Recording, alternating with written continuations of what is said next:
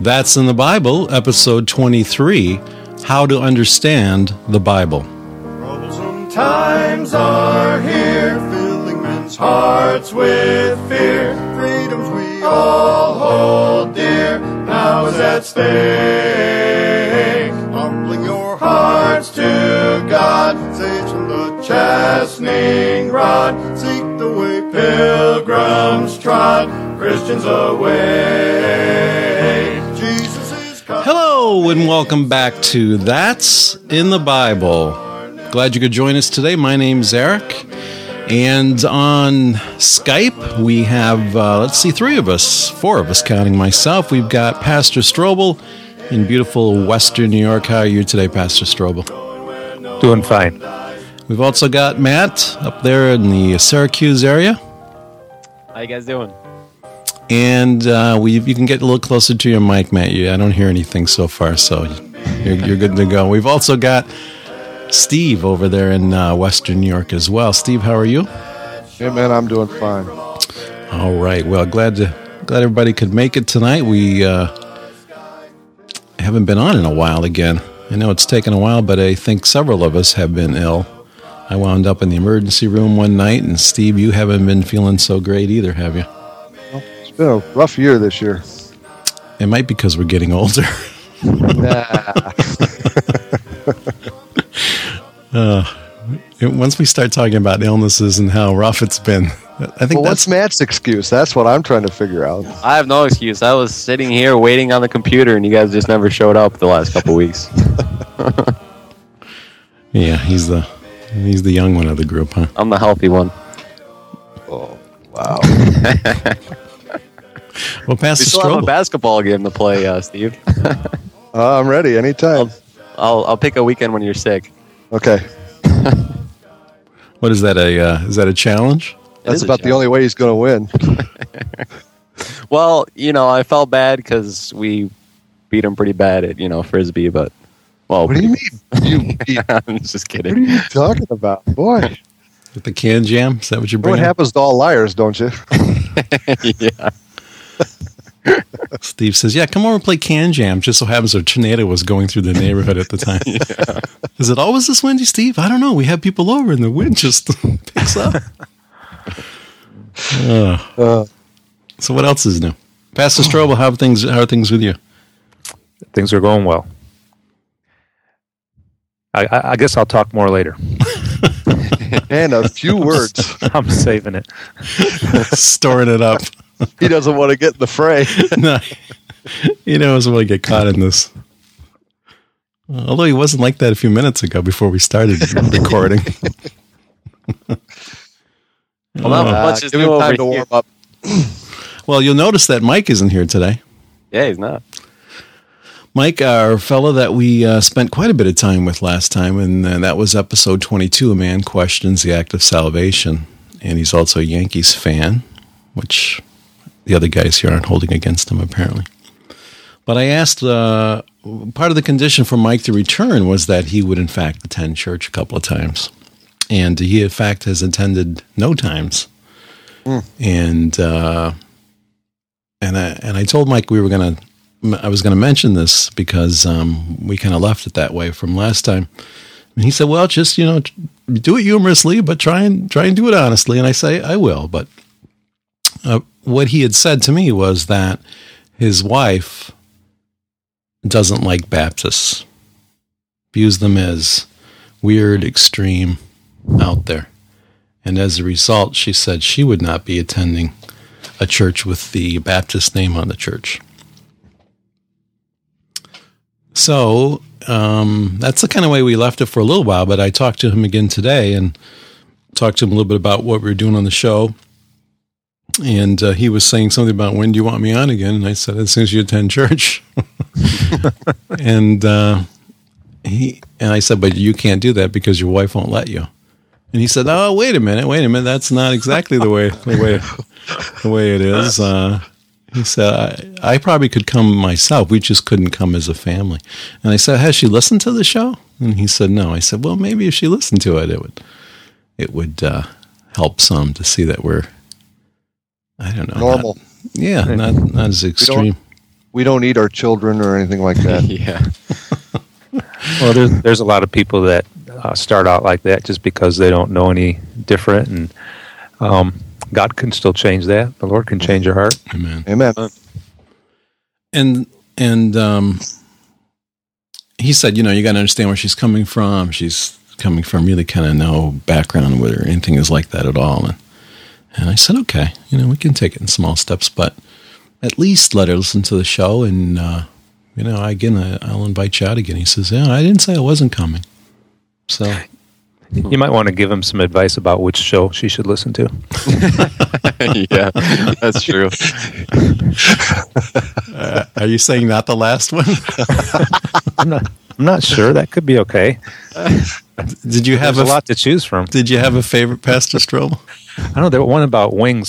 Sounded pretty nice. yeah. the angels and wings or something. Uh, it's one of the favorites, and I don't know who did that one, but I don't know. Uh, I guess I hear I it's got over either. 500 I don't remember. downloads, but that's that's pretty good. Yeah, going on 600 almost now. don't tell Steve that. What? Steve will get a complex. Uh, already have one. I think the the show with the lowest amount of hits is still the potpourri one. Really? Yeah, I, I Yeah. think people don't know what that word means. Yeah. Potpourri, what is that? Did Sounds- we rename it? Sounds like a soup or something, you know. Yeah. And uh, Yeah, s- somebody asked me today. Actually, Mike asked me at at uh, work. What about Halloween? Is that okay? Why don't you do a show on Halloween? Since we're uh, soon approaching that. Uh, Well, maybe we can do it next week. I mean, it'll be past Halloween, but at least it'll still be close. yeah. Okay, I guess not. Get the crickets out again. Yeah, those. Well, we'll see. Well, I had something good uh, actually come about this uh, last weekend. I've been talking about it for a few weeks now, and there's uh, you know a bunch of young guys at my church, probably about four of us uh, that are about my age, and uh, and you know I've been talking about you know it'd be great to have fellowship sometime and have some Bible study and some prayer and and uh, so I actually got that started this uh, last Sunday. And uh, what we do is we have ser- we have uh, we come over to my house after service, and uh, we have some pizza, some wings, and uh, we play a couple board games. We play Stratego. I don't know if anybody knows that game, but but then about after an hour that we did that, we just had a Bible study. There was three other guys here, and uh, and it was great. Uh, the first thing I went over was body, soul, and spirit with them. And uh, Steve, I have to say, you think that the uh, Angels Have Wings was a long, uh, a long study that I did. This one was four hours. You, And, you did uh, all this after church? yeah, yeah. Was it the morning night service?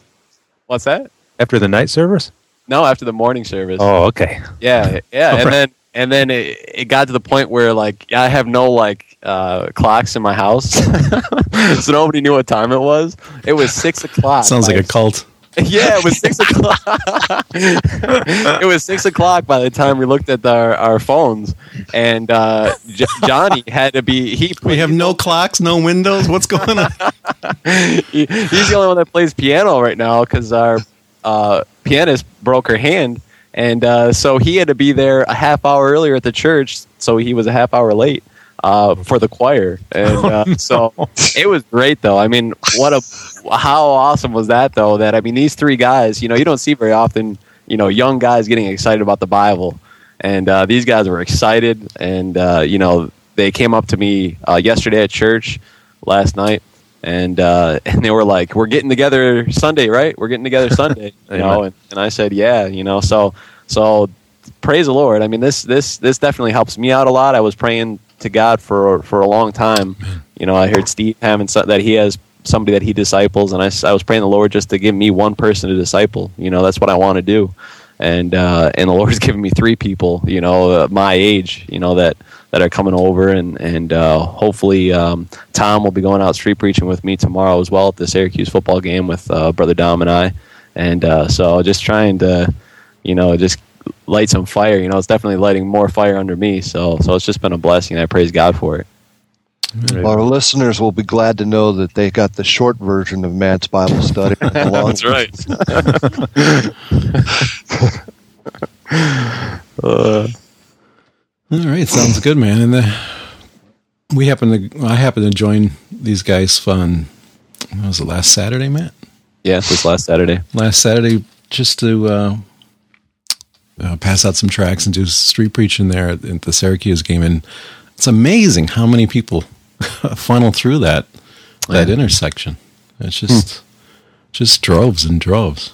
Thousands and thousands. It's pretty. Amen. It's pretty neat, and, and of course, several of them um, encouraged us to, I'm sure they did. to keep going. Yeah. Leave. yeah. Keep going. And the amazing thing is too is that you know brother Dom, the other guy that I go out there with, he uh, he we have run-ins with the police, you know, and and uh, and he says, listen, you know, you you, you want to take me off of here or arrest me? Look at these people over here that have open beer containers that are drunk walking up to the game. And uh, that's illegal right there. You know, we have a right to be out here, but you're telling me that you're going to arrest, you know, or, or take somebody uh, away from what they what they have a right to do, uh, while some other people over here, most of the people are up there drinking, you know, right out in the public. So it's just pretty amazing where where things have come now, where where things are accepted and, and other things aren't. And it is still amazing to me the uh, reaction from some people. Yeah, Uh, the just the uh, you know just the things that you scream out and yell and and uh, I don't know. I guess I shouldn't be amazed, but and I think you know if some people that don't go out and uh, you know witness and street preach or go door knocking, they I don't think they see the whole full extent of it. And uh, you know, especially when you street preach, there you're you're uh, you've raised you, you know you've rose your voice, you know you raise your voice, and and a lot of times people think you're yelling at them, you know, and and screaming at them, and uh, so that you know they get pretty heated back and things like that, and and uh, but eh, I think when you go out there, you finally see what people really think about our Savior, you know, and and, uh, and it kind of open up opens up your eyes that hey, most of the world's lost, you know, and, right. and I think it really, you know, it burdens your heart more if you go out and street preach uh, to to to try and do more. man, Well, a lot of people think the kinder, gentler, gentler appo- approach would, would do better, but you don't have people going out doing the kinder, gentler approach. They just don't do anything at all. So Yeah. all they want to do is criticize somebody that's out really trying to do something.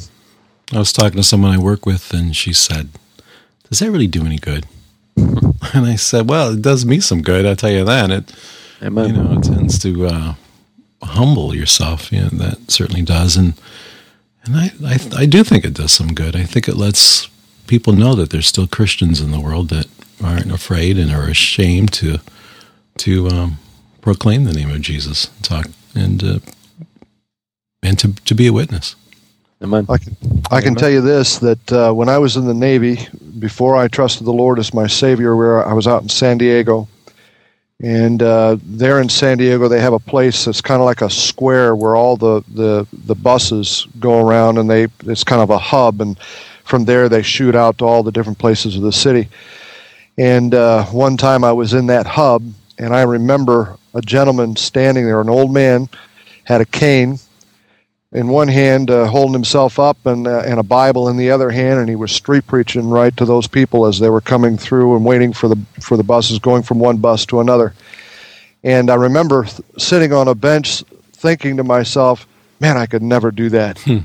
and uh, lo and behold, uh, you know, the Lord uh, saves me, and and uh, I was out doing that very thing, uh, street preaching. And, and I've talked to others that in their past uh, before they've trusted the Lord as their Savior, one of the things that they remember is they remember a guy standing up and preaching on the street. Amen. So it may not do any good uh, uh, initially, but it's always something that sticks in somebody's brain you know, Yeah. as the Lord begins to deal with them about their soul. Yeah, especially today because you don't see too much of it. You know, Yeah, there's a few. There's a few that still do, but I I would say the vast majority don't. And you guys street preach there in Western New York, Pastor Strobel. Yes. Yep. How- use, uh, go ahead. How long have you been doing that? Uh, for oh, I'd say a good twenty years plus. I, I, I started early when we got up here, but we didn't get anything regularly uh, going until a little bit later on. So we do a little sporadically, and then um, we've doing, been doing it consistently for uh, years and years. And I know we've you, been, I've been up here for over 20 years. Amen. Time flies. Praise the Lord. And I know that uh, you guys have do it up um, by the kind of the major highway there by the. Uh, uh, it's not the mall, but The, the big shopping center. The intersection by the Tops uh, supermarket, and um, we've been doing it there. We we did it at uh, the other intersection before the kind they kind of changed around the buildings uh, where Tops used to be. We did it there, and then things kind of moved out as Walmart came in and Tops moved, and so we we've been doing it there regularly. And then the last two years in the summertime, they brought a concert series to uh, Lockport. And so on Friday nights during that, we've been going down there and, and doing it as well. And what what's been your experience of street preaching? Uh, you know what? It's it, it's it's a big topic, and there's I've had a lot of good experiences, and I'm definitely uh, a proponent of it. Uh, might even be a good thing to do a, a show about the public ministry. But um, I'll just say this much for now. Uh, along the lines of what Steve was saying, it's a good opportunity to sow the seed. When the sower went forth to sow it, some of it fell by the wayside, some of it on stony ground, etc. But some of it fell on good ground. And so, uh, before before a person can get born again, uh, he's got to have the seed or the word of God sown in his uh, mind and ultimately his heart, and that's a way to do it. So it, it also helps fill the gap. You know, the Bible says, "Go ye into all the world and preach the gospel to every creature." We also go door to door, but you can't get everybody at their door, Amen. and it, and it helps to uh, reach some of the people that we wouldn't otherwise be able to reach uh, with the gospel. Amen. Alrighty, well, let's go ahead and move on to our quote of the day. And Steve, are you ready to, ready to do that? I am ready. All right, well, here we go with our quote of the day. Well, what we have here today is is what uh, we would call in, in our Christian circles a Christian adage, and it reads like this: "What you win them with is what you have to keep them with." And I guess let me just start out by saying, if you win them with the Bible, you can keep them with the Bible. If you use some other means to try to win people to Christ, then you're going to have to keep them with that same method.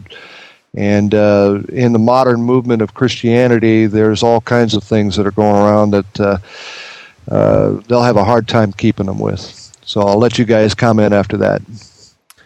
Well, I don't know if you guys have heard this, but uh, my pastor here uh, was talking about this last night at church, and he said it's a new thing out now in Texas, a new church out there. I don't know the name of it, uh, but what they've got now is an interactive church service where uh, they have people come lost, saved, um, and you know while the preacher is preaching, he's got a huge screen behind him.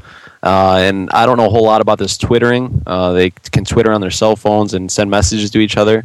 But I guess what they do is it's an interactive messaging screen up behind them, and they can talk about what the pastor is saying and talk back and forth and things like that. And uh, and I mean, On the screen? dangerous. On the On the screen? screen. Oh, yeah, Behind on the screen right While he's behind- preaching? while he's preaching. And, uh, you know, the, the pastor said that they had some interviews, and people said, yeah, it's pretty difficult to, you know, you, if you're trying to listen to the message, the screen's right behind them, and it catches your eye every time it moves down when people write on it. And, you know, I just think about here somebody is that maybe is lost, and he comes to something like that, or she comes to something like that, and, uh, and, and that's all they know. And, you know, they come maybe for the first church service. They, they may get saved. You know, hopefully they're given a gospel message at least. Um, and you know that's what you win them to, and, and they get used to that. And, and I mean, you don't get any word of God that way. You you know the uh, the devil's going to do every way he can to get that word of God out from you know out from your heart and out from your mind. And that's I think that's the best way you can do it. That sounds to me like it's MTV uh, Christianity. Uh, Yeah. What I mean by that is that you know the just the short little flashes of things and and something happening all the time. Uh, the ADHD Christian that that uh, you know can't fix their attention on on one thing for a period of time. They always have to break for a commercial or have to do this or have to do that. Have something going all the time, and uh, you know uh, there's no consistent thought. There's, you know, Pastor Stroh, I know you've preached, and Matt, and, and I'm sure Eric's probably preached before, and others. You can't get a, a thought transferred in, in a message in a matter of minutes. You just can't do it. I mean, you, you, it takes a while to develop, and you, you move from one thing to the next to try to formulate that thought so it can be understood and uh, realize that you can't put it into practical action. And, and, you know, all of this stuff just going on trying to get people so that they can't focus on anything. Everything's just so quick and rapid fire. It's just unbelievable. Amen. All right. Well, I think we're going to go ahead and unless anyone has anything else to to add to our quote of the day, go ahead. Well, let me let me let me say this, Eric. You know, mm-hmm. I, I was going to give some other people an opportunity to say something, but you know, if you if you get a crowd by having contemporary music, you're going to have to keep them with contemporary music. Uh, if you, you know, my wife and I, during our vacation, uh, when we come back to this area, we like to uh, pay a visit to some other churches just to see what things are like. We visited a church, a large, uh, I guess you could say, a mega church. Um, and when we walked through the halls, one of the things that we saw was uh, for the teen department, uh, what would be their lobby uh, for the teen area. They had all kinds of video games all around the wall. You know those stand-up stations, mm-hmm. you know, like you see in Kmart and right. stuff, where the guys can try the games out before they buy it. Had all these stand-up stations, all these video games, different kinds, all the way around the room. They had uh, pool and and uh, uh, just all kinds of, I think, what they call it, uh, um, foosball and, and all this other kind of stuff. And the kids were in there playing on that before the services started. And uh, then we walked back into where the area where they were supposed to learn, where they were supposed to have their Sunday school, and they had a stage set up with all kinds of lights, big uh, uh, uh board there, a soundboard, and all this kind of stuff. And it looked like a play was going to go on and they had um, barroom seats. You know, the high stools mm-hmm. with the high tables all around for for their kids to sit at. Uh, and then they gave them some sort of Sunday school. Now we didn't see what what it was that they gave them, but uh, you know, uh, what an atmosphere to to try to to get the the message from God from. Yeah. Uh, and you have to you have to do that to keep them. I mean, if you introduce that and then try to give them straight Bible, you know, like like what we would teach here on uh, that's in the Bible. Uh, you're not. They're going to say, oh, "I'm going to go back to where the show is." Yeah. they're, they're not going to endure. The Bible says they're not going to endure sound doctrine. That's right. You have to couch it with some form of entertainment in order to keep their attention, and that's not how God devised it to be. And and I wonder if they, you know, that so they have that music, and then after a while, that's not going to be enough. Right. And what are they going to have to add? Yeah. Know, further down the road. I saw a preaching uh, uh, video uh, just a little while ago. My uh, actually youth pastor here uh, gave it to me. It was a youth conference that they had uh, in 2007, I believe it was, and one of his one of his messages was on contemporary Christian music and uh, he was going over how the churches are getting into that, and and uh, there was actually a quote by Jimi Hendrix, what in the '70s, whenever he was around, and uh, it went something around the lines of, you know, eventually all churches um, are just going to be big concerts, and I mean that's back when most churches were conservative. You know, I mean that's a pretty big revelation. You know that. Yeah that uh, that he had, and and really you can see it. You can see him going that way. And you know, I, one of the people that I work with, I remember I, actually she doesn't work there anymore, but she was one of the nurses that I worked with. Uh, she came up to me and she said, "You know, I, I went to your church for a while, you know, but the thing that I don't like is they put more emphasis on uh, the Word of God rather than uh, you know singing and, and hearing a lot of music and all that kind of stuff. And you know, that's that's the, the exactly what uh, Steve was saying. I mean, that they, they don't like the Bible. They don't like as much of the sound doctrine and all that. They would they would rather just feel feel good with their flesh rather than you know get it from the inside, get in their soul, and and uh, just get that word you know ingrained in them, and then feel good from the inside out rather than just on the outside. Amen. So, the topic today is how to understand the Bible. And how many times have we heard, you know, I try to read it, I can't understand it, and Yeah. got those these and thous, and, you know, it's, uh, I, I- you know, I, I would wonder uh, what, what the uh, percentages of Christians that have, Christians I'm talking about, not lost folks, that have actually read their Bible through from cover to cover. I bet you that it's not as uh, large as we might think. Yeah. That's right. So, uh, Pastor Strobel will be bringing us that uh, today for our episode on how to understand the Bible. Pastor Strobel, are you set, ready to go? Yep. Already. All right, here we go with Pastor Strobel in how to understand the Bible.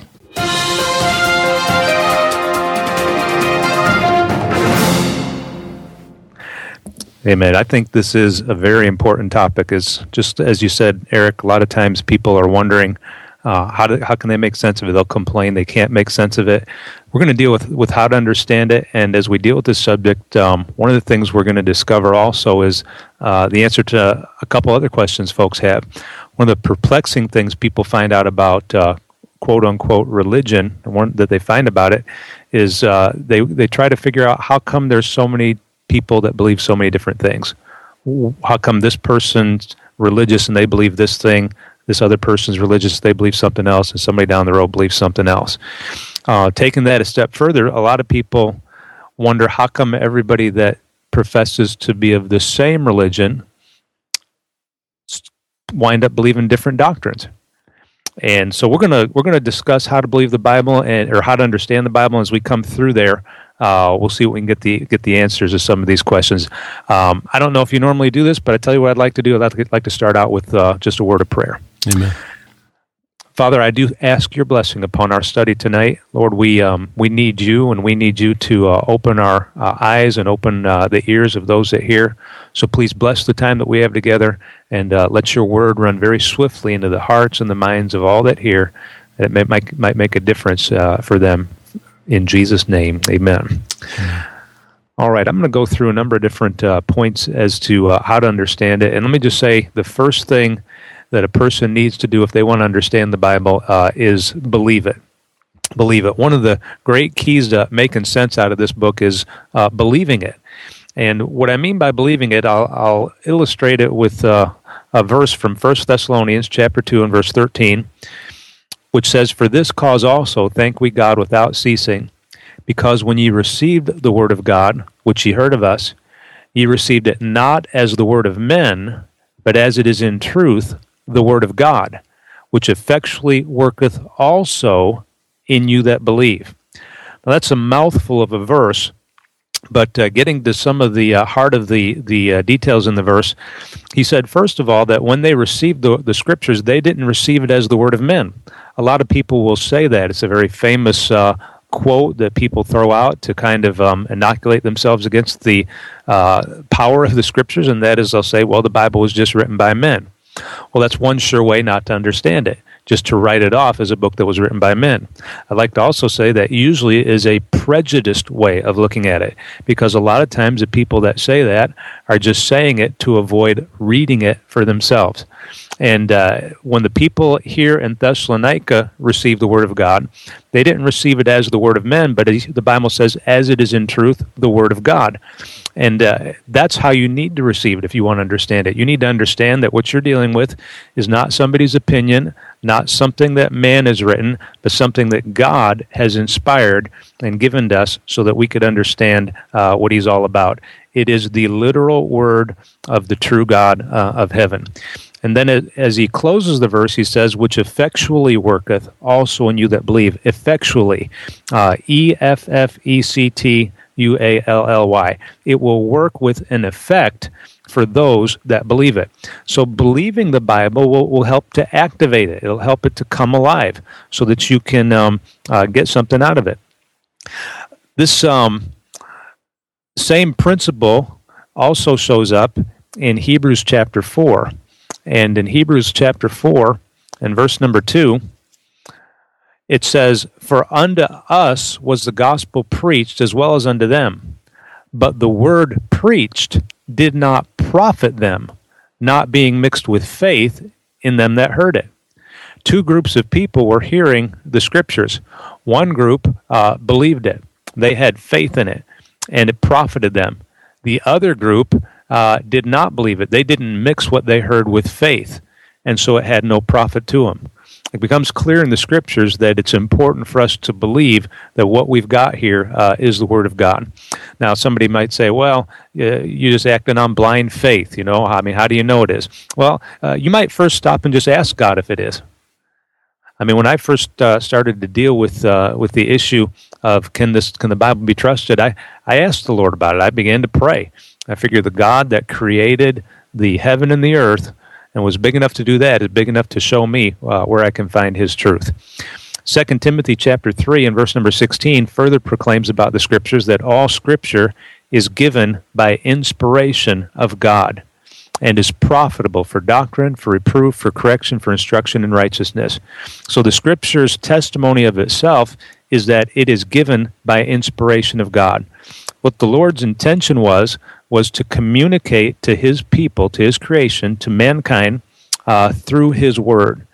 And so God um, God has given us His Word so that we can understand what He's all about.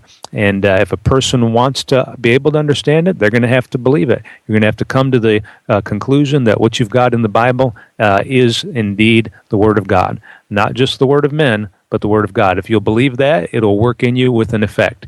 If you want to continue on uh, in complete skepticism, um, I'm not saying there's no hope uh, because a lot of people start out skeptically and then begin to read the Bible for themselves and find out what it's all about. But uh, if you're going to continue on in skepticism, uh, it'll be like you're trying to read with a veil over your eyes. This is a spiritual book, and uh, the truths of it are spiritually discerned, and you're going to need uh, open eyes to be able to see what it's all about. Uh, the Lord's the Lord has given us His Word and uh, he intends for us to be able to uh, read read it and hear from it and learn from it. Now, in regard to um, believing the Bible as the Scriptures and uh, and other religions, let me just say this: that other religions also have their own sacred books that claim to be God's word or, or God's way for them. Uh, just a few of those, for example, uh, Islam has the Quran, which is their holy book. The Jews, uh, they have the Old Testament scriptures and also the Talmud, which uh, they look to for direction, but they reject the New Testament. The Catholics uh, believe the Bible, they say, but uh, their Bible also includes the apocryphal books. The apocryphal books are additional books that are added to the 66 books of the um, uh, Bible. And uh, interestingly enough, I took up uh, took and looked up the word apocryphal um, just on an current online dictionary last year. Um, and uh, so on Merriam Webster's online dictionary, this was August of 2008, it gave for the definition of apocryphal, definition number one was this of doubtful authenticity, spurious. And of course, that's what um, these uh, books are, these extra books in the Roman Catholic scriptures. Uh, you take um, the Mormons, for example, also, they have their own holy book. They believe the Book of Mormon to be of equal authority as the Bible. Uh, the truth of the matter is this they believe it more than the Bible, the average Mormon, if not every Mormon. The, Joseph Smith, in the introduction to the Book of Mormon, said this I told the brethren that the Book of Mormon was the most correct of any book on earth and the keystone of our religion, and a man would get nearer to God by abiding by its precepts than by any other book. So, in the Mormon faith, uh, Joseph Smith, their founder, exalted the Book of Mormon above the Bible itself. Now, just stop and think about this. All this to, to illustrate something. All these different religions have their own different sacred books, holy books, that claim either to be God's word or the prophet's word or God's way for them. These are different books that they believe, and and these are just some of the sacred te- texts of other religions. But if you look at these different religious books, it's obvious that they all disagree in their religious doctrine. So consequently, it's no surprise that you wind up with so many different religions. They're all looking to different authorities. What we believe as our authority is uh, the Bible itself the uh, Bible that has been preserved in the English language as the King James Bible, 66 books, no Apocrypha, uh, no Book of Mormon. We're not looking for any other extra books to come. We're not looking for another prophet to give us some additional revelation. Uh, we believe the Bible and uh, and and so that's where we're getting our truth. This whole this whole uh, show is that's in the Bible because that's what we're interested in. We're interested not in what everybody else has to say, uh, but what does the Bible have to say? Belief is a key issue, so it starts with belief. Some people. Um, uh, when they see all the different religions and they hear everybody uh, saying different things when it comes to um, interpreting uh, the Bible, they get frustrated. They throw up their arms and they're like they're like saying, "Well, this is too hard. This is too much for me." You know, just as long as you're sincere, that's all that matters. Well, again, who on whose authority do we have that? That's just the opinion of somebody that's frustrated because there's a lot of different people out there saying a lot of different things. The Bible makes it clear that um, it's not just a matter of uh, being sincere and believing whatever you want. It's important as to what we believe. Belief is the first key to, to salvation. Uh, the Bible says, Believe on the Lord Jesus Christ, and thou shalt be saved. So, uh, the first be- belief is, is the key. And um, belief is the key to understanding the Bible as well. Uh, one of the great keys. Now, one last thing on this particular point, it's equally important for us to note that, again, among professing Christians, people that profess to believe the Bible, uh, not all of them wind up believing the same thing. Not only that, not all of them wind up believing the same Bible. As I mentioned before, what we're using and what we believe is the um, the authorized version of uh, 1611. It was first published in 1611, uh, the King James Bible. Uh, that's not to be confused with what's out today called the New King James Bible or any other English Bible published after 1611. And because you have a lot of different Bibles, these Bibles also, if they're different because they contain different words, and these also will contradict in many significant places uh, on doctrinal issues. And so, if we have Christians that have been born again or profess to have been, but they're using different Bibles, and, and, and those Bibles say different things in key areas, it's not surprising that they come up uh, with different doctrines. Let me just give you one example. Um, the Amplified Version, uh, which has been out for a number of years, in the in uh, First Thessalonians chapter two verse sixteen. I'm just going to quote you part of it. I was just reading from First Thessalonians two thirteen. Let me first read this verse from the King James Bible so you can see what uh, it's about.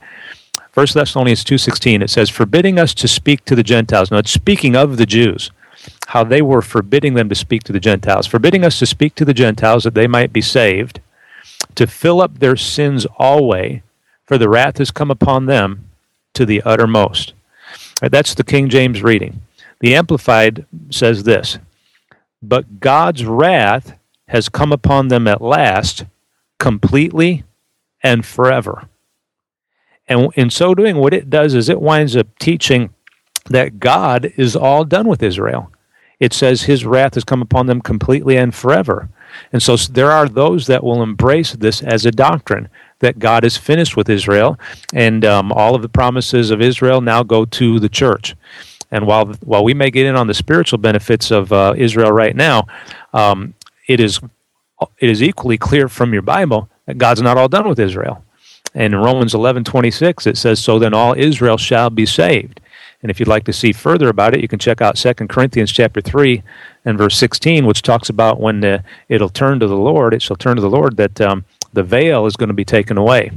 So, those are some of the reasons why uh, folks wind up believing different things. You have different religions, you have people within uh, the same general faction of, uh, of religion or, or Christianity in general that will wind up believing different things. They have different authorities, uh, different holy books, or different versions of the Bible, and not all people just believe in um, the Bible or their holy book as their final authority. Some look to other things, and so they have uh, they have different authorities, and they wind up with a diversity of beliefs. But very simply, if you would like to to understand the Bible, uh, you you ought to believe it. You need to believe it. A second thing and uh, this is this is key as well. And by the way, this this second point will help you to do the first point.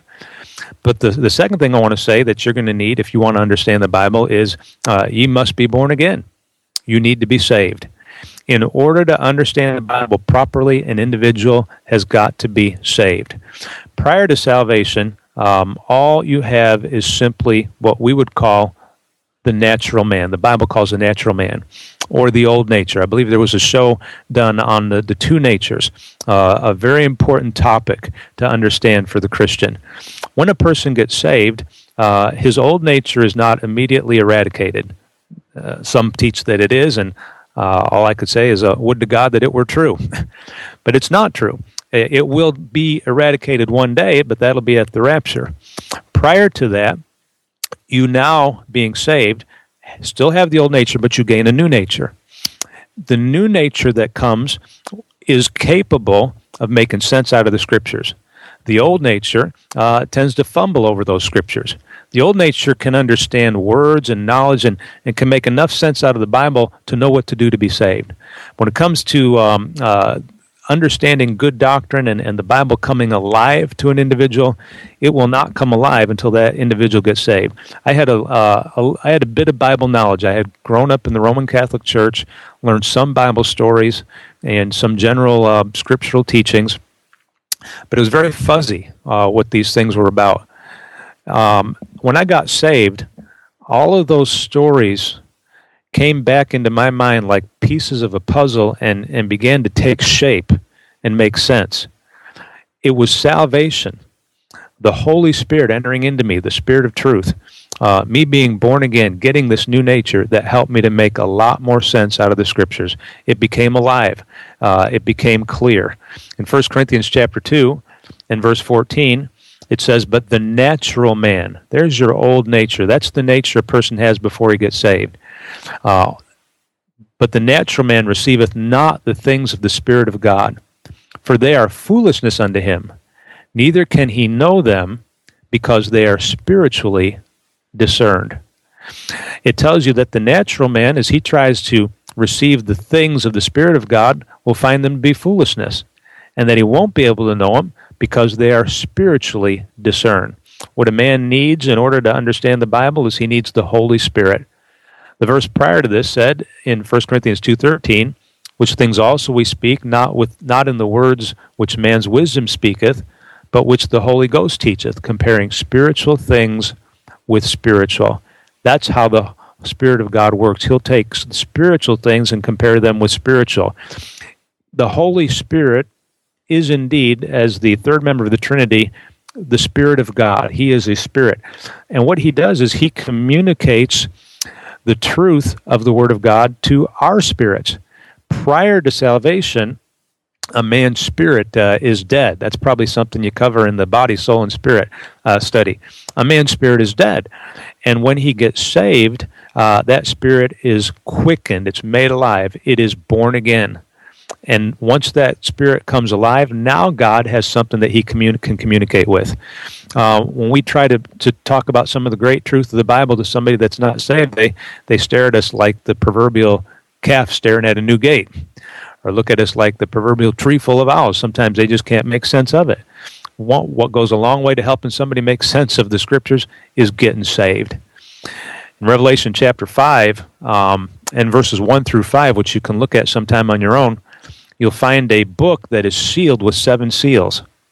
And uh, as that book was there, uh, John uh, wept much because there was nobody found that could open the book. To just get to the gist of the matter, finally, the Lamb of God, Jesus Christ, prevailed above everybody else to open up that book. And he was the only one that was able to open it up. He could open up the seven seals. And uh, by way of illustration, that is a tremendous picture of uh, how we get the Bible opened up to us. Our book is like that seven sealed book, our Bible is. And uh, as the Lord Jesus Christ enters into the believer, he can now open up the book, take the seals off of the book, so that we can make sense of what we're reading and we can understand it. In order to understand the Bible, you need to have the Lord Jesus Christ as your Savior.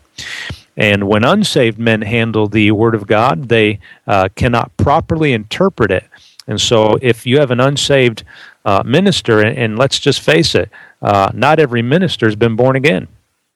Not every preacher, not every bishop, not every priest, um, not every minister has been, been washed in the blood of Jesus Christ.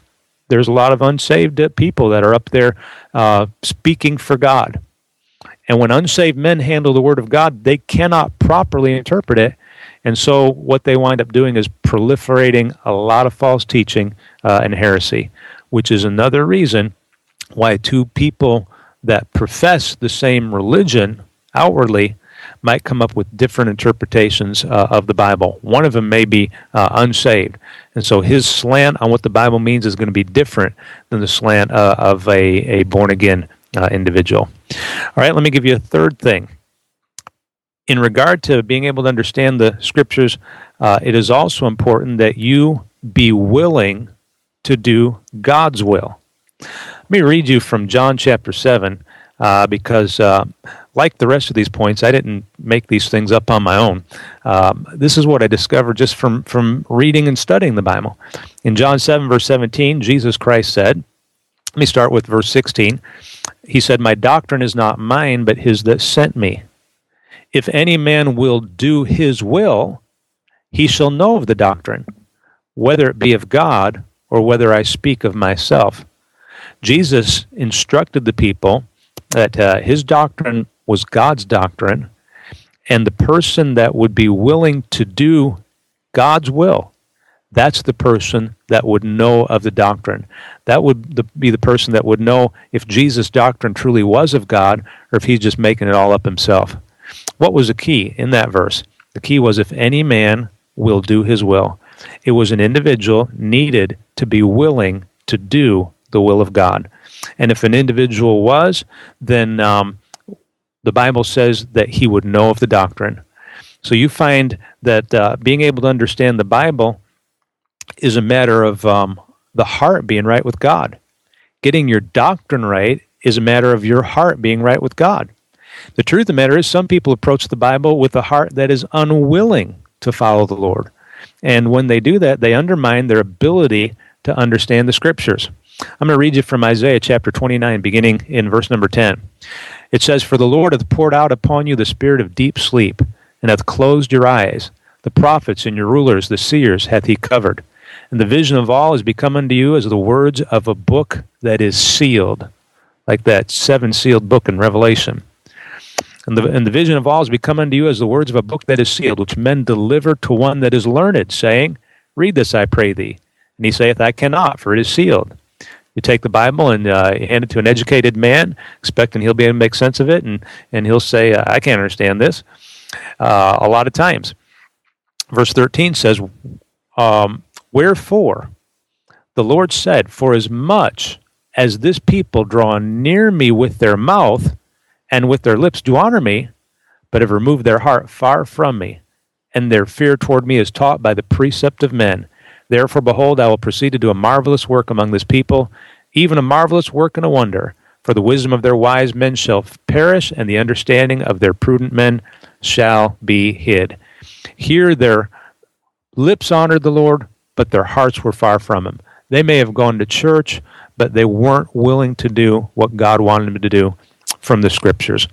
And because of that, there was a again a blindness about them. They they were not able to see and understand uh, what the Bible meant because uh, they weren't willing to do His will.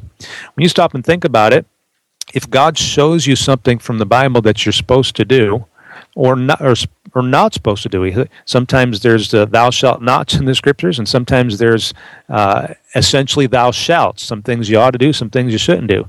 But whatever he shows you, if you're not willing to abide by it, you just stop and think about it logically. Why should he show you anything else? If you won't obey what he's already shown you, why should he give you additional uh, light and revelation? Jesus said in John 12 35, Walk while you have the light, lest darkness come upon you. And so while God gives you light, you ought to be obedient to that light. And if you don't uh, obey what He's shown you, don't expect Him to show you a whole lot more. All right, uh, let me give you another very important key to understanding the Scriptures, and that is uh, number four be holy.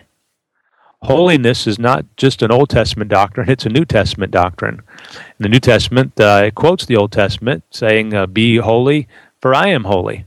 In 2 Corinthians 7 1, it says, Having therefore these promises, dearly beloved, let us cleanse ourselves from all filthiness of the flesh and spirit, perfecting holiness in the fear of God. When we are dealing with the Bible, it is often called the Holy Bible. The Bible itself speaks of itself as the Holy Scriptures in 2 Timothy chapter 3 and verse number 15. This book cannot be approached or understood like any normal book. This is unlike any any other book you've ever approached. If you want to get uh, uh, light and understanding of the Scriptures, you need to remember they are holy Scriptures, and you need to have some holiness in your life. Job said in Job 28, verse 28, the, the book of Job says, To depart from evil is understanding. Sin in the life of a person will cloud his ability to understand the scriptures. If, if he's got sin, sin is like dirt uh, on a window that blocks his ability to be able to see through to the other side. And if you will, if you want to, if you're on one side of the window and you want to see through to the other side, and of course the Bible says now we see through a glass darkly. Here we are down here trying to make sense out of heaven. Well, as we try to look through that glass, if you could just see it as a, a dirty window, and you want to make sense, the best way for you to see through it is to begin to wash that window, to clean the dirt away. The more dirt you clean from the window, the easier it is for you to see what's there uh, on the other side of that window. And uh, and sin uh, is that dirt. It's that filth. You get uh, get rid of the sin, you get rid of the dirt, you get rid of the filthiness, and it'll open up your understanding. Uh, sins, uh, sins like pride will keep you from being able to understand the Bible. Envy, jealousy, bitterness, as well as the uh, fleshly sins as adultery, fornication, drunkenness, uncleanness, etc. And uh, if you're going if you're going to want to make sense of this book, realize that our God is a holy God, and He's given us His holy word, and you need to have some holiness uh, in your life. Uh, if a person is saved, but they're walking after the flesh instead of the spirit, then they could have the same trouble understanding the Bible as an unsaved fella because the natural man receiveth not the things of the Spirit of God. And how many Christians are out there not walking in the Spirit, but walking in, as it says in Romans chapter 8, after the flesh? And as you walk after that flesh and try to make sense of the Bible, for some of you, it's no wonder it's boring to you. It's no wonder it looks like just a bunch of dull words a bunch of black words on a white page and you know no no comic illustrations to keep your interest. It's no wonder it's like that. You know the the problem is you need to get walking in the spirit. You need to wage war on the sins in your life. I want to read you a very revealing passage of scripture, a couple things in regard to this. Titus chapter 3 is going to speak to the subject of, of heresy. And we, we use the word heresy, we're talking about false doctrine uh, teaching about the Bible that's not true. That's what heresy is, or teaching about God things uh, things that are taught about God that are not true. Those are heresies. A heretic is one that believes uh, heresy. And in Titus chapter 3, in verse number 10, it says, A man that is an heretic after the first and second admonition reject.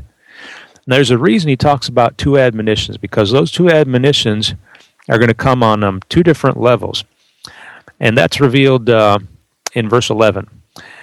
A man that is an heretic after the first and second admonition reject, knowing that such is subverted. Number one, he is subverted. The first admonition that we give a heretic is we, we try to tell him the truth. We try to straighten him out on his doctrine by showing him what the Bible actually has to say about the subject. And as we do that, uh, we're trying to we're trying to clear up the uh, foggy ideas he's got in his mind. Well, when a person still embraces their heresy, the Bible says that the problem is they're subverted. That is, they're deceived, either by, by false teaching or by their own conclusions, they have been deceived. If shown the truth, they still reject it, then they are, they are deceived, they're subverted. The second admonition is going to come along in different lines. He says in verse 11, knowing that he that is such is subverted.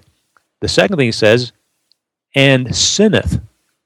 The two admonitions, uh, I believe, will match up with those two things. Number one, you want to try to straighten out their doctrine with good teaching. Number two, if you if they still won't be straightened out, then you know the problem is not mental, it's not intellectual, it's spiritual. And the problem is sin. Their problem is they, they, they don't want to get right with God. there's a place in their heart where they're not willing to do what God wants them to do. There's sins they won't they won't let go of. And those sins that they'd rather cling, cling to than cling to God will keep them from making sense out of the Bible. Following that up, I noticed in Galatians chapter 5, where you'll find uh, the fruit of the Spirit, first you'll find a list of the works of the flesh. And going through that list and thinking about these things, I picked up on something, and let me read you uh, the list in part. It says, Now the works of the flesh are manifest, which are these adultery, fornication, uncleanness, lasciviousness.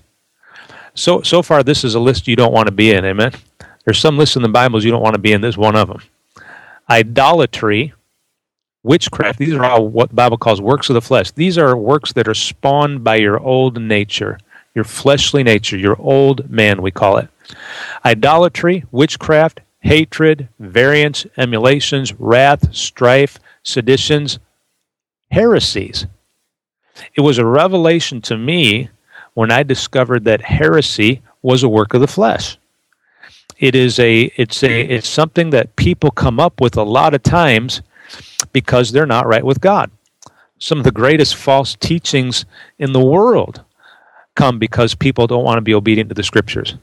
Just the idea of of um, of Calvinism, where which says that man, everybody is is unconditionally elected either to heaven uh, or they're predestined to hell.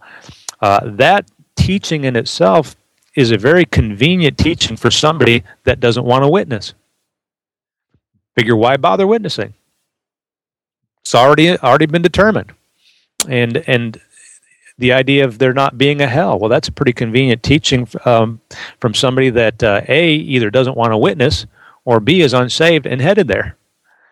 Uh, when a person isn't right with God about um, uh, drinking liquor, then uh, they can go to the Bible and and uh, and their interpretation will be, well, it's okay to drink liquor and they'll twist and pervert these the uh, scriptures to be able to, to back up what they say. But listen, the Bible says that no prophecy of the scripture is of any private interpretation. The holy men of God spake as they are moved by the Holy Ghost. There is a proper interpretation to scriptures, and the world is filled with private interpretations. Somebody says, Well, you got all this going on, and everybody's saying all these different things. How do I know what's true? Well, we're trying to tell you how to know what's true. You need to believe what you're reading you need to be uh, born again. You need to be willing to do God's will. You need to be holy. And then, uh, number five, you ought to pray for God to show you what's true. You ought to pray for wisdom. The Bible says that wisdom is the principal thing. Therefore, get wisdom with all thy getting, get understanding. In James chapter 1 and verse 5, James said, If any of you lack wisdom, am I talking to anybody out there today that you lack wisdom? Maybe you've said, I wish I could understand the Bible. I can't make any sense out of it. Or maybe you've heard somebody else that, that uh, seems to understand the Bible and you said, Boy, I understand some things about the Bible, but I sure wish I could understand it like him. Well, if you lack wisdom, here's what to do. If any of you lack wisdom, let him ask of God, that giveth to all men liberally, and upbraideth not, and it shall be given him. God says you can ask him for wisdom and he'll give it to you. But he does say this in verse 6 that uh, let him ask in faith, nothing wavering. For let not for let not him that wavereth think so you shall receive anything of the Lord. You need to be you need to have faith that if you're going to ask the Lord, He's going to give it to you. You believe Him. You believe that God's interested in showing you the truth. You take the the Bible uh, as a book in itself. It is, as we've said before, not man's book, not written by men, but it is God's book. The author is God. All Scripture is given by inspiration of God. If God is the author, what better way to understand the book than to ask the one who wrote it what it's all about? If you wanted to make sense out of a book on this earth that you couldn't make sense of, and you had the chance to meet the author, what would you want to ask him? You'd want to ask him, What did you mean by this thing that you said in, your, in that book? And so it is with God. We get to know him first in salvation, and we can get to know Him better after salvation uh, by spending time with Him, by talking to Him, and uh, letting Him talk to us through His Word. So don't ever underestimate the importance of asking God to show you what's what's right in the Scriptures. What's uh, when I say what's right in the Scriptures, what's right about what people teach about the Scriptures. Don't don't ever be shy to ask Him what does this mean? You ask him. God's waiting for people that'll ask him to, to teach uh, them his book. He's certainly able to give us light on the scriptures. So I guess we'd just be wise to ask him for it. In Psalm 119, verse 18, there's a prayer that you might want to learn to pray from your heart to God. The psalmist said, Open thou mine eyes, that I may behold wondrous things out of thy law. I learned that prayer early on in my Christian life and began to pray it before reading the Bible. And um, I will still times to, today I'll I'll pray it before reading or even as I'm reading, I will come across something that doesn't make sense to me. I can't I can't seem to get enough light on it, and I'll I'll ask the Lord to open mine eyes that I may behold wondrous things out of His law. Now, I'm not saying that He automatically always does it immediately, but uh, I know that He is um, uh, through time and through uh, uh being patient he's shown me a, lot more than I, I, I, knew certainly at the beginning, and uh, he's answered those prayers. And uh, I'm nothing special. That's why he says, "If any of you lack wisdom," so you can find it out yourself as well. All right, one last thing let me give you, and when it comes to understanding the Bible, if you want to understand the Bible, you need to number six study the Scriptures. 2 Timothy 2:15 says, "Study to show thyself approved unto God." A workman that needeth not to be ashamed, rightly dividing the word of truth. Now, this verse indicates that uh, study is work. In fact, I think it's over in Ecclesiastes where it says, Much study is weariness of the flesh. Some people don't understand the Bible because they're just simply too lazy to study it. They want somebody else to teach them all about it, or they want to they want to pick up a book where somebody else has done all the work for them. Well, don't be surprised that you, you can't get a whole lot out of it yourself you want to understand that book, you need to be willing to put forth the time and the effort in it that, that it requires in order to understand it. Now, people will do this for things that are important to them. They'll spend years in college studying so that they can make a living. I'm not saying that's wrong. I'm saying if you want to be able to understand the Bible like you understand your profession, you're going to have to put in some time. And uh, you may not get it all in one year. Matter of fact, I can guarantee you you won't. But you'll get a lot of it and you'll get enough to satisfy you for a while. But uh, you keep on studying this book. Study to show thyself approved unto God. It says a workman. So again, that indicates work. Uh, studying is going to take hard work, but it's work that's uh, very rewarding and well worth it. When studying the Bible, uh, we compare scriptures with scriptures. Uh, I, I give you a, point, for example, in this study, and then I'll give you I'll quote some scriptures. We'll go we'll go in the New Testament, then we'll go in the Old Testament. We'll cover the Psalms or maybe Proverbs. Uh, we'll, we'll get into Paul's epistles or maybe the Gospels, and we're we're going from here to there. We're using we're running what we call cross references. If you have a study Bible, you might have in that Bible a, a center column which has different references um, that, that are associated with different verses. A verse might have a little letter, and then you find that letter in the center column, and then you'll see some references there. These are cross references. That is, you compare Scripture with Scripture, you will find that one Scripture will give more light to another. The Scriptures help to uh, interpret themselves. Um, you may have these cross references even at the end of a verse or on the side uh, column of a study Bible or even at the bottom of the page. But uh, these are good things to use. It's good to just compare these scriptures uh, with scriptures. Uh, the Bible, again, helps to shed light on itself. And, and this mode of Bible study is actually uh, referenced in the book of uh, Isaiah, where in Isaiah chapter 28, uh, we'll read, we were in 29 before reading, and I'm going to take you the chapter right before that. And it says in verse number uh, 9, Isaiah 28 9, Whom shall he teach knowledge? And whom shall he make to understand doctrine? That's what we're talking about today, understanding the Bible. How do we, how do you get right doctrine? Who's he going to teach it to? It says, Them that are weaned from the milk and drawn from the breast. When we first get saved, the Bible says, as newborn babes, desire the sincere milk of the word that we may grow thereby. So we got to desire it, we got to get into it, and then ultimately we're going to have to even grow to, to get into the meat of the word of God. But he says, who's going to be able to understand it? Right? Them that are weaned from the milk and drawn from the breast. For precept must be upon precept, precept upon precept, line upon line, line upon line. Here a little and there a little. What we're doing is we're we're showing you a little bit here in one part of the scripture, a little bit more in another part of the scripture. We're taking line upon line, we're taking precept upon precept. We're looking at here a little and we're looking at there a little and that's the uh, the mode of uh, of Bible study that he's outlining for you uh, in that verse. So we're going to need to study this Bible. 2 Timothy 2.15 talks about the Bible having proper divisions, rightly dividing the word of truth. We're going to have to understand the difference between the Old Testament and the New Testament. We have to understand the, the, how God deals with different people different ways at different times. In the Old Testament, they had to bring a sacrifice for their sins. In the New Testament, Jesus Christ has offered one sacrifice for sins forever the, you're going to have to rightly divide the word of truth. You're going to have to understand the difference between the church age and the tribulation, uh, the difference between the rapture and the second advent. And uh, that takes rightly dividing, which you do as you study the scriptures and you begin to see where the things go in their proper order. See, God, God expects you to do some work. The Bible is not laid out like a systematic theology book. You have got to study. You've got to work at it. And uh, quite frankly, if you're not interested in doing that, then just don't expect to study it or don't, don't expect to understand it. Uh, you're going to have to, study it to understand it, and it takes some work, but it, but it's uh, worth it. And, and in order to retain what you've learned, it's it's good to just get in the habit of going ahead and making some notes in your own Bible. You can write your own cross references in there. You can underline uh, places. You can highlight places and uh, don't don't feel bad about it. I, I like uh, Jeremiah twenty three eighteen. It says, "For who hath stood in the counsel of the Lord and hath perceived and heard His word, who hath marked his word and heard it. Of course, we understand that, like uh, somebody says, mark my words.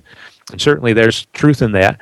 But also, I think we can take it literally, as I find that the people that get into the Bible most and make most sense of it will have their own Bible that they'll make their own by, by underlining uh, verses, by writing cross references, by highlighting, and, and even adding their own um, explanatory notes. So uh, get to know your Bible. Get in there and, and read it, study it. Let me give you three uh, things about uh, th- the three most important tools in Bible study. Uh, number one, a King James Bible. Number two, an exhaustive concordance, like Strong's Concordance, for example. Um, and then number three, a good English dictionary. And you can get a, any good English dictionary will help you. Uh, Webster's 1828 dictionary is a very good dictionary uh, that also will actually even cite some Bible references from uh, the year 1828.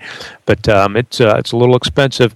But uh, just any dictionary, get you just get you a good King James Bible, get you a, a good exhaustive concordance, and get you a, uh, a good dictionary, that'll go a long way in helping you to understand the scriptures and use those things. And one last uh, reference I'll give you, and then we'll, we'll wrap it up.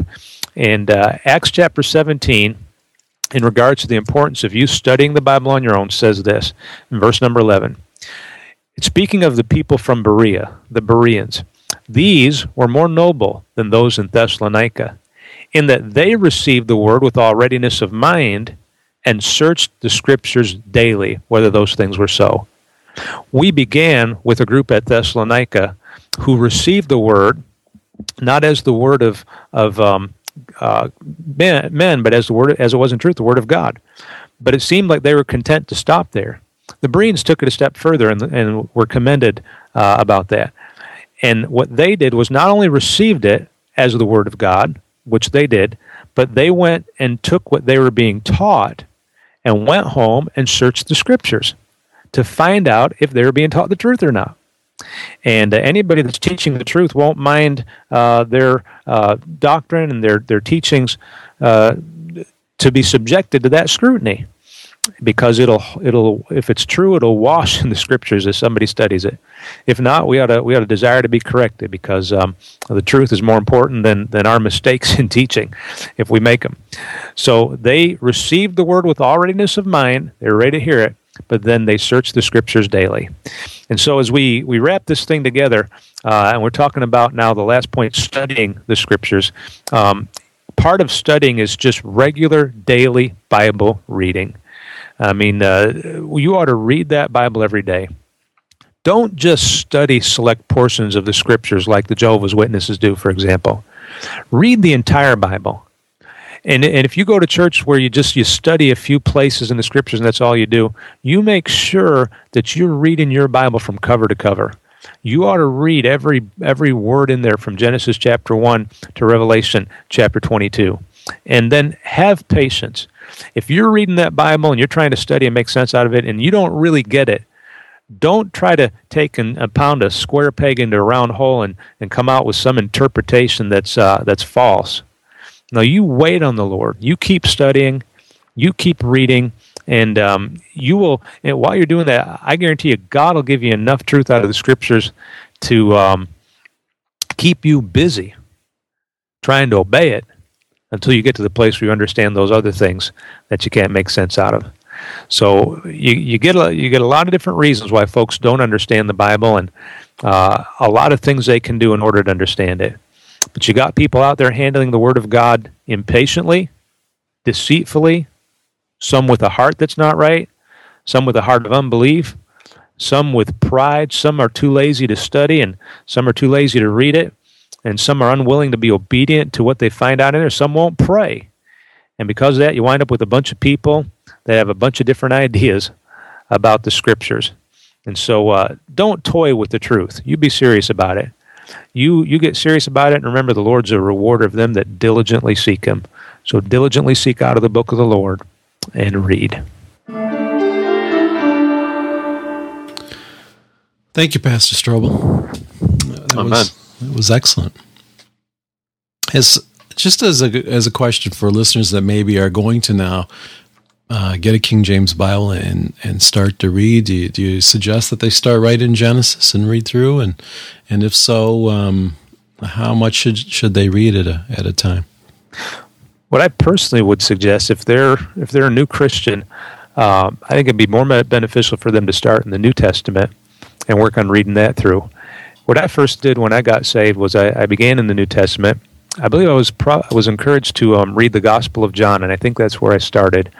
But um, I, I know what I I know I did this. I, I would read a Gospel, and then I would go read some of the epistles, and then I'd go back and I'd read another Gospel, and I'd go read some more epistles, and, and I'd work my way through the Gospels and New Testament like that until I got into the um, uh, Book of Revelation.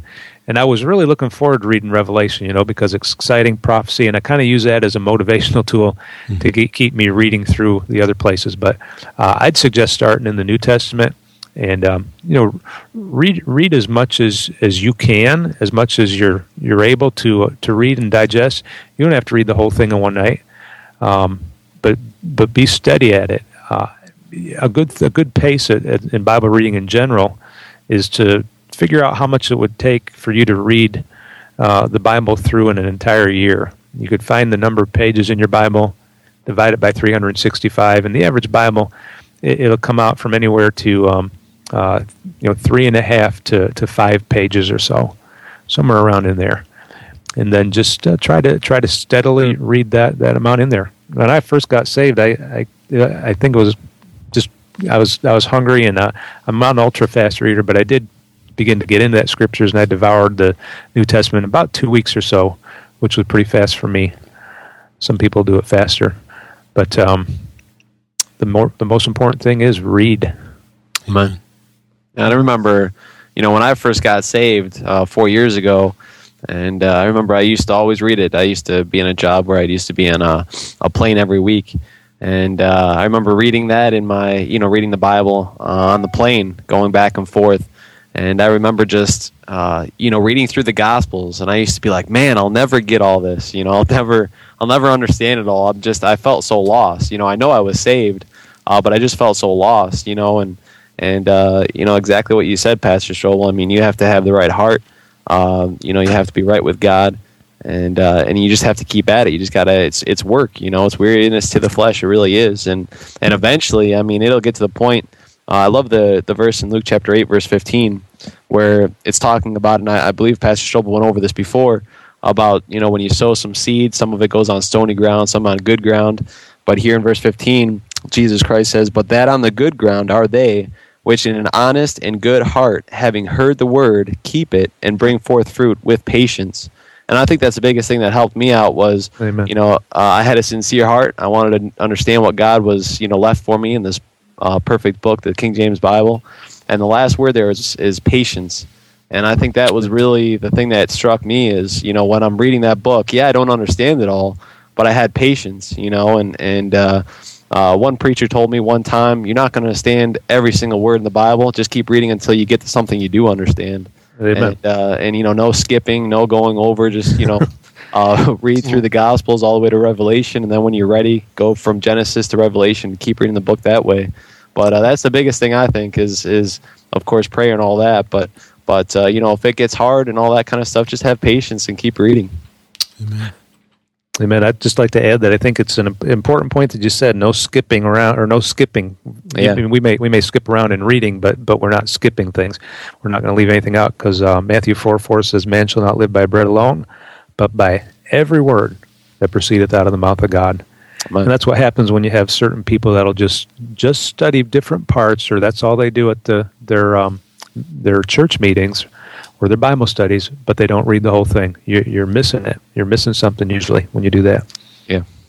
And I think there, you mentioned the book of Revelation. And I know that uh, it seems like the folks that uh, the, what they want to read and try to understand right from the beginning is is Revelation. They they want to start there in their Bible reading, mm-hmm. and uh, I, that's probably a bit on the tougher side. Yep. Yep. You got to start start with the milk. yeah. Work your way to that meat. How about you, Steve?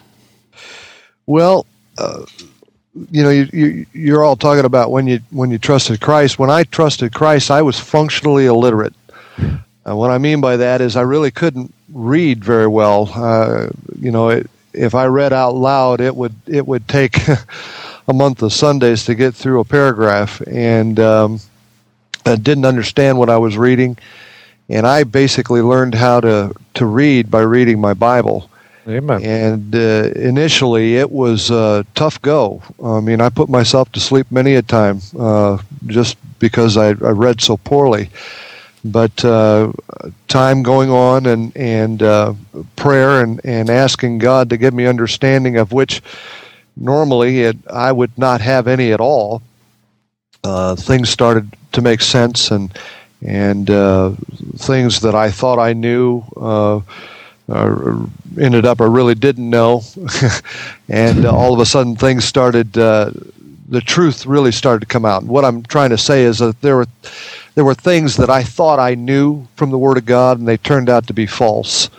And all of a sudden, God starts showing truth, and uh, found out that uh, uh, what He wanted me to know, and and uh, I grew and grew and grew, and and uh, for the first time, uh, I started understanding a book that for which I never would have an understanding of. I, you know, I guess what I'm trying to say is is that the only book that I really understood at that time was the Bible. Amen. That's because I read it and uh, kept reading reading it, and and like Matt said, I kept reading it until I found something I did understand, and it just kept adding on to that. Amen. Amen. Uh, you know, I just think this. I mean, the Bible is just so amazing. The more you read it, the more you study it, the more amazing it is. And and uh, really, I mean, it just it doesn't lose its its freshness. I don't think at all. You know, and and uh, one thing also um, that I was thinking about too was that it's just you know the more you read it, the more you study it, the more you understand. And uh, you know, I just think about so many times. uh, You know, I can just give uh, so many instances when you know I, I come up to something I'm like man I do not understand that at all and uh, you know I kind of get out a concordance and I start kind of running the you know the word on it and running the verses for those words and and just uh, you know praying about it. And then maybe like a day or two later uh, maybe going to church or uh, maybe even listening to some preaching in the car um, or at home, and uh, and you know, it would be right that that same verse or that answer, God would just give it to me like maybe in a day or two later, you know, and and uh, uh, it's just, and I've heard that happen to a lot of people, you know, and the Yeah. Lord will get you the answers, you know, if you're ready for it. It's just amazing. I mean, that's that's something somebody that maybe it's not saved or is saved and doesn't ask for for wisdom. Uh, like uh, the the verse in James chapter one verse five was talking about. If you don't ask for it, uh, he's not going to give it to you. And uh, when you do ask for it and he gives it to you, it's just it's just it lights you up even that much more. Amen. Well, thanks again, guys, and and for uh, Pastor Strobel for bringing us that uh, that lesson as well. Amen. Amen. Well, Crazy nuts.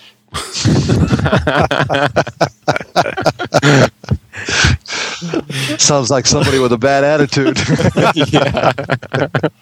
Like someone said, we, we may be nuts, but we're screwed on the right bolt. Yeah, I bet. That's good. And that's what I meant to hit. oh, I guess I have to look what I what I reach for next time.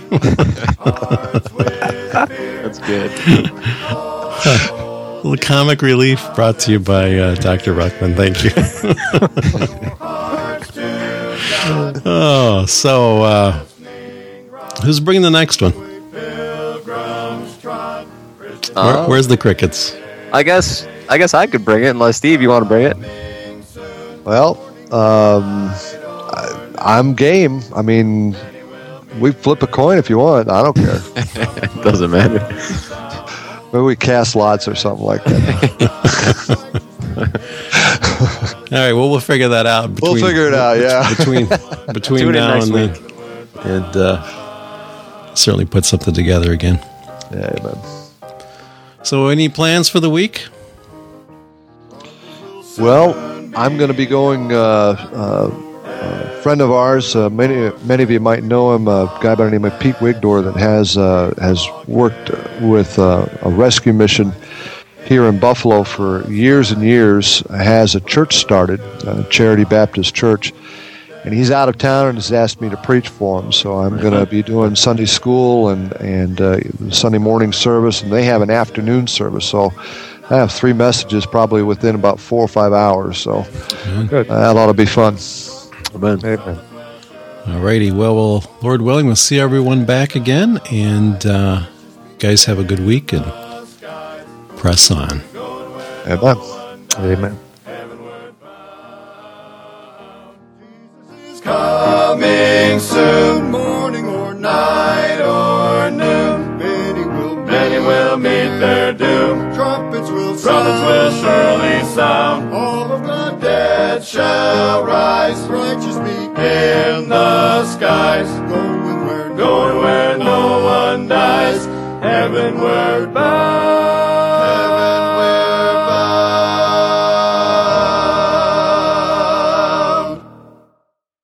This has been a production of the That's in the Bible podcast. To leave a comment or to ask a question, visit our website at that'sinthebible.com or email us at that'sinthebible at gmail.com or call our listener feedback voicemail at 716 584 1611. Again, that's 716 584 1611. As always, thanks for listening.